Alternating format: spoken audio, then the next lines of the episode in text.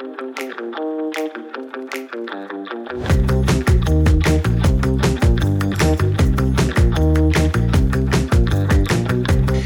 again. Welcome to episode three of Underbench Staples, describing and reacting to episode four, and five. It will all even out eventually. Yeah, because we decided to do this on like the Tuesday or the Wednesday of the week the series premiered, it's kind of funny that we we're a bit behind. But here we are. We are a bit behind, but we are trying to find our feet with this new production, and these episodes are going out on broadcast sharpish. Yeah. So we fully are- enough, uh, right now it's uh, s- uh, 16 minutes past six on Monday, and the next episode broadcasts at seven. So our aim is to wrap this up ASAP. Hope you've enjoyed the first week of uh, MasterChef Australia. It's been a good one so far. I've enjoyed it. Have you? so much pasta, and that's going to be a recurring theme that I'm going to bring up across this episode as well because Yes. there's even more pasta to come. But I'm enjoying it. They're a great bunch. The thing I like is that compared to other years. I know their names really quickly, as in quicker than ever before. And I think all of them are quite individual and they're easy to kind of tell apart. So I think it's casted really, really well. Interestingly, um, the UK export doesn't have any opening titles, so you don't have them running through Oh, the kitchen with the uh, international theme tune. Burning up, Burning up in my heart. yeah, that one, yeah. Um, I don't know if the Aussie version, in as it was broadcast, um, still has Katy Perry with titles or not, but the UK and Hmm. Ireland version uh, doesn't have it. So, episode Four. four, which was an immunity challenge. It was the first immunity challenge of the season. I loved because it was a fridge. It was a fridge. That this is a prime example of a kind of old olden challenge that we haven't seen in the past couple of years come mm. back. And there's a lot of work in in creating that kind of concept of the fridge. And I just think it's so effective. Yeah. And the thing I didn't enjoy about it is that all of the contestants just run up to the fridge. Mm. I think the the premise of this challenge is that you kind of have to go to the fridge, you're overwhelmed. So the key thing is to stand back and observe and try to put a plan into place. But having them all run and grab stuff, it just feels as if it's that extra bit more challenging. Yeah, yeah, it's, it's quite a lot now. Uh, it And was- also the return of Shannon Oh, Bennett. Oh, sorry. Spoiler alert. it was Shannon's fridge. This is why we don't share notes and we don't talk about the show when we're actually not watching it. So uh, it was Shannon's fridge. Uh, great to see him back. He was on the last series as well. Um, and obviously, he's very uh, much associated with the OG lads. Uh, so, really great to see him back. Uh, the episode started off with Kath losing her voice, uh, the excitement, um, which was really, really uh, amusing. Uh, the prize for the elimination, uh, for the el- immunity challenge, for elimination, uh, the immunity challenge is that you be safe from elimination on Sunday, or as we call it, Friday, um, and you get a pin that you can bring through if you are successful in second round round two. two. So it's kind of like a bonus little prize that goes along. I have a note here about something Jock said. Okay. Hit, hit me. And he said that the contestants, the uh, pa- you have the uh, pantry and the garden and the pantry staples. Now, this podcast is called Underbench Staples because I'm 99% sure that's what they've always called it. Right? Hey, it's its name and it's going to Yeah. be its name and it will be its name. Yeah, so he called it that, which is a bit mm, disconcerting. Um, but let's talk about the food. Let's. So, at the start, as the contestants kind of grabbed their ingredients and kind of tried to create the dishes in their head, the judges to the side kind of talked about how they would approach it. You had a, a couple of smoked things in the fridge, a couple of slow cooked things already, lots and lots of condiments, cheeses, um, creams, th- that kind of thing. Um, they had some pretty cool ideas. Jock said he would do a hot and sour broth. He'd grab a whole heap of the condiments, the oils, all of that, and he'd have a hot and sour broth. I love that idea. And he said he would do a salad, which I can see, but I kind of thought like if a contestant took that approach, you would probably criticize them as a judge. So Well, like if they did meat and two veg or something like that, yeah. we'll get to that in a bit. Um, so I thought the judges had some good ideas, but we um, it had been actually quite interesting because we ended up with two savory and two sweet options Yes. off of the contestants. Yes. Um, I really enjoyed the fact that Melissa was ambitious enough to go for a cake. Um, in the time limit, if I Hmm. Remember correctly, three quarters hour. of an hour to do a cake was quite ambitious.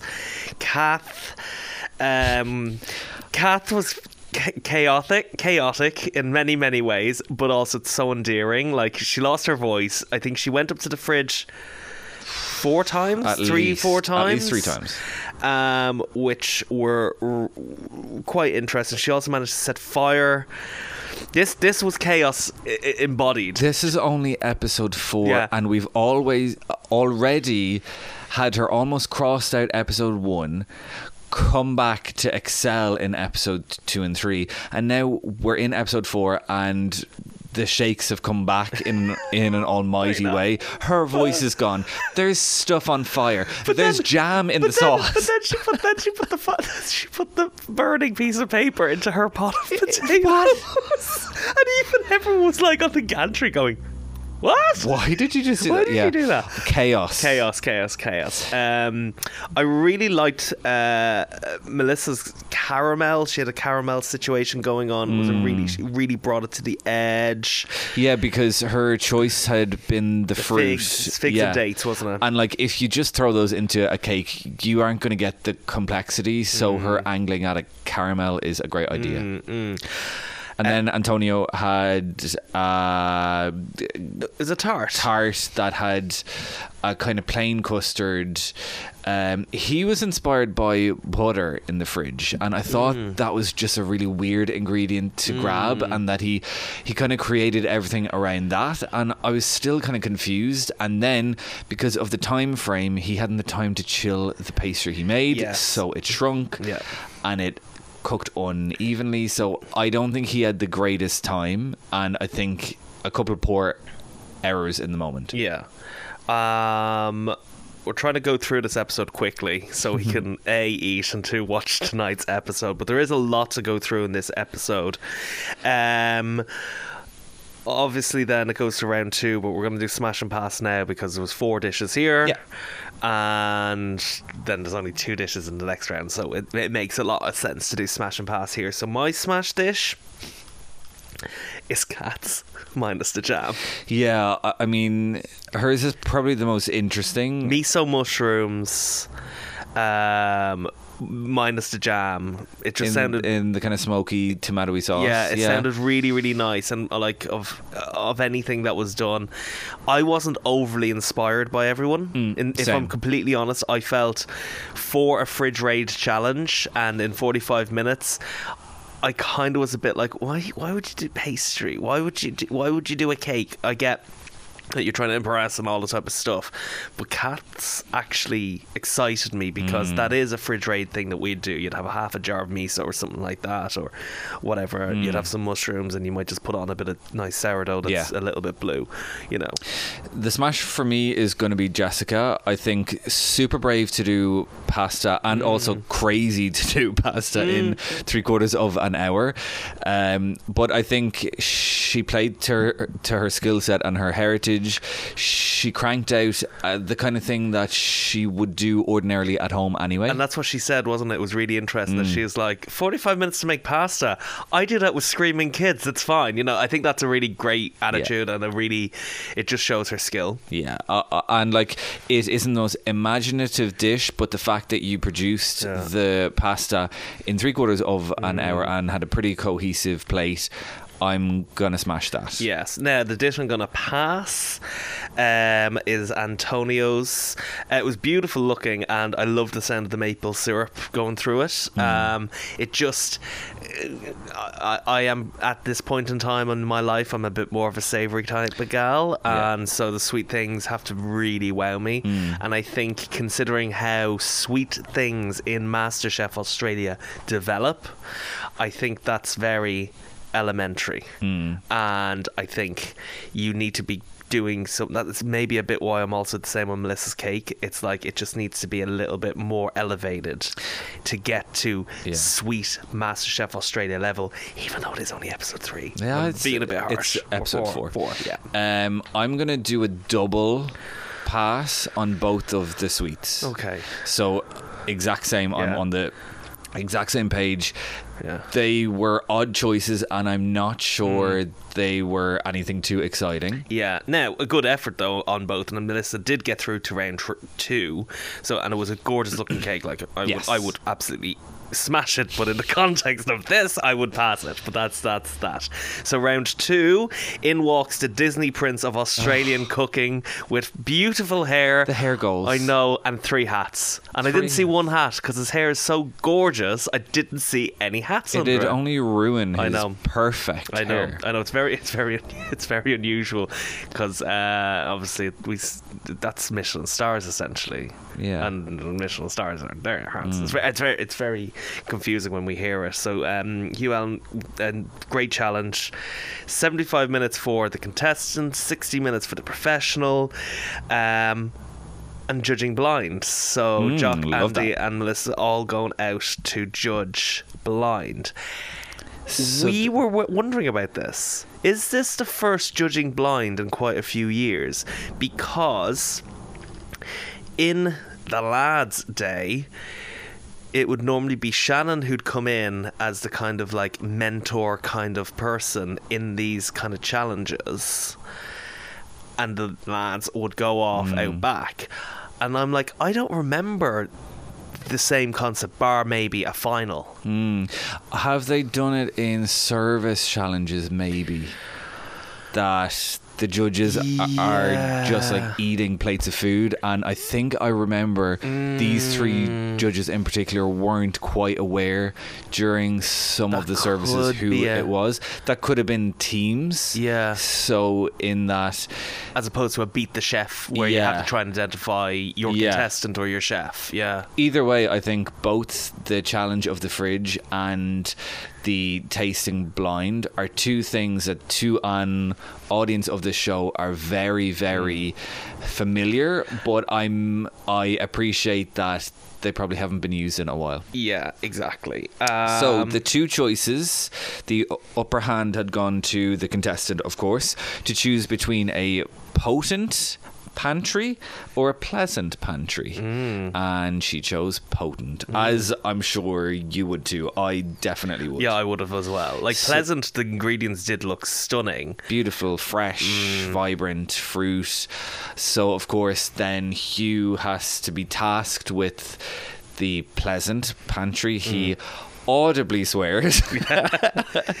We don't get the swears on our version because we broadcast pre-watershed, but I think in Australia they go out, so that's cute. Uh, but even though he said he would have far preferred the other pantry, you just know that anything he's tasked with, even if, if it's these very delicate, subtle flavors, that he will pull out something. And in an hour, he does a parfait. Yeah, and even he was like showing off to Shannon, being like, see, I can do a parfait in 35, 40 minutes type of thing. Um, I loved the concept of it, and it came up in later on uh, in, in, I think, in the next episode, where it was with the raspberries, Yeah. and it was the fact that he was like, the raspberries could just be filled more, they could have more flavour, so he put a gel inside them just to elevate it a little bit more. Um, a parfait is on my list of things to make. I've never made a parfait before, and after watching uh, last year in particular, um, parfaits were I think once a week at least. It was the season of the parfait. yeah, I said I was going to learn how to make one, and I never did. a couple of years before that, it was a season of granitas Yeah. and like that kind of thing. The the thing I I- I spotted that I don't think the editing picked up on enough is that he was very clever because he took the center out of the parfait Yes. to serve it. Mm. So even if that had not completely set, at least the outside had, and Yeah. he clearly thought through that in planning the dish. He thought, I'm going to take out the center anyway, so all I need is a half hour in there and then just the yeah. exterior. Was very clever. Um, his uh, on-air presence was fantastic. The little thing, like he came back from the pantry and gave Melissa a flower, and then he when he, what he knows he's what he's doing. doing. You don't become a Disney prince not do the right things.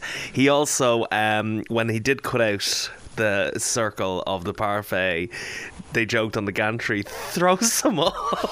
And, And he he did. And they were like, oh my God, it's so yummy.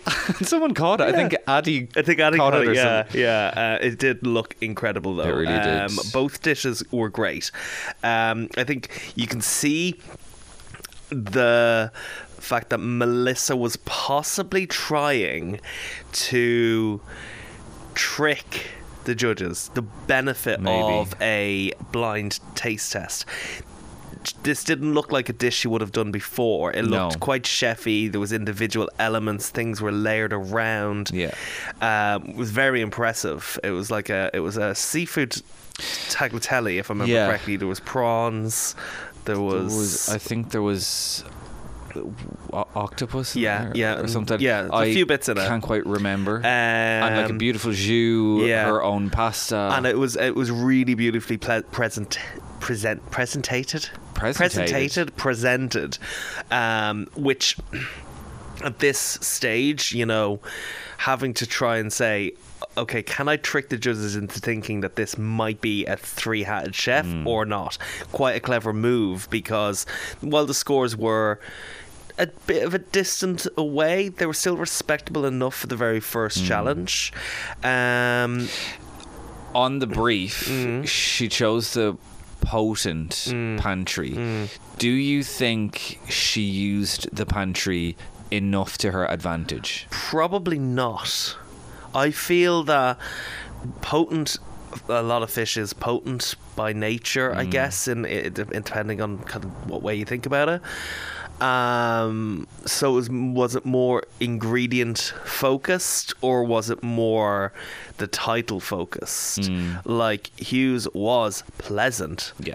And um, light. and light and everything and whereas the potent like would you want the kind of the fermentations would you want the kind of extreme flavors that come with potent foods and cheeses and fish and everything Yeah. i guess obviously not eating it is hard to tell but it just didn't read potent in the finished Yeah, dish I think so. but was that a prerequisite probably not it's just Hmm. make a great plate of food it's just your raw ingredients what do you think Yeah, I think that uh, to me, if I go back to the original premise of this or that, Mm. it doesn't really feel that that's the kind of thing I would imagine that had come out of a potent brief. Yeah. I think Hugh's dish, absolutely unbriefed, totally an example of the ingredients that he had to work with. Mm. So, either way, I think great efforts off both. Hugh retained his title. yeah Uh, I don't think he's ever lost. I don't think he has. No, in. no. So um, which is good for him. A bit of an ego shattering thing. Congratulations on three hats. By the way, it's episode uh, three of MasterChef Australia, and someone has whooped your ass. That would be brilliant, it's actually. episode four. I keep telling you, it's episode four. Then why am I writing it weird?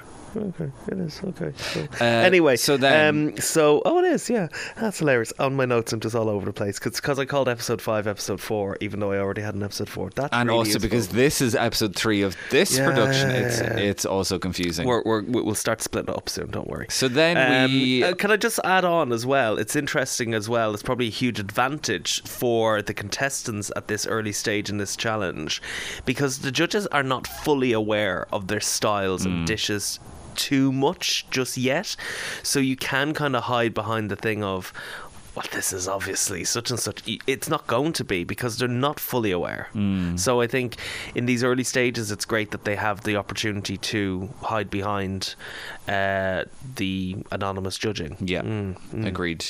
Okay. So th- that episode ends, Yeah, and then and we I go on think- to I- actual episode five. Yeah, will we actually end this episode so then there's a bit of cohesion on the numbers and then you can join us on the next episode for episode 5? Why not? Let's do that. So thank you so much for listening.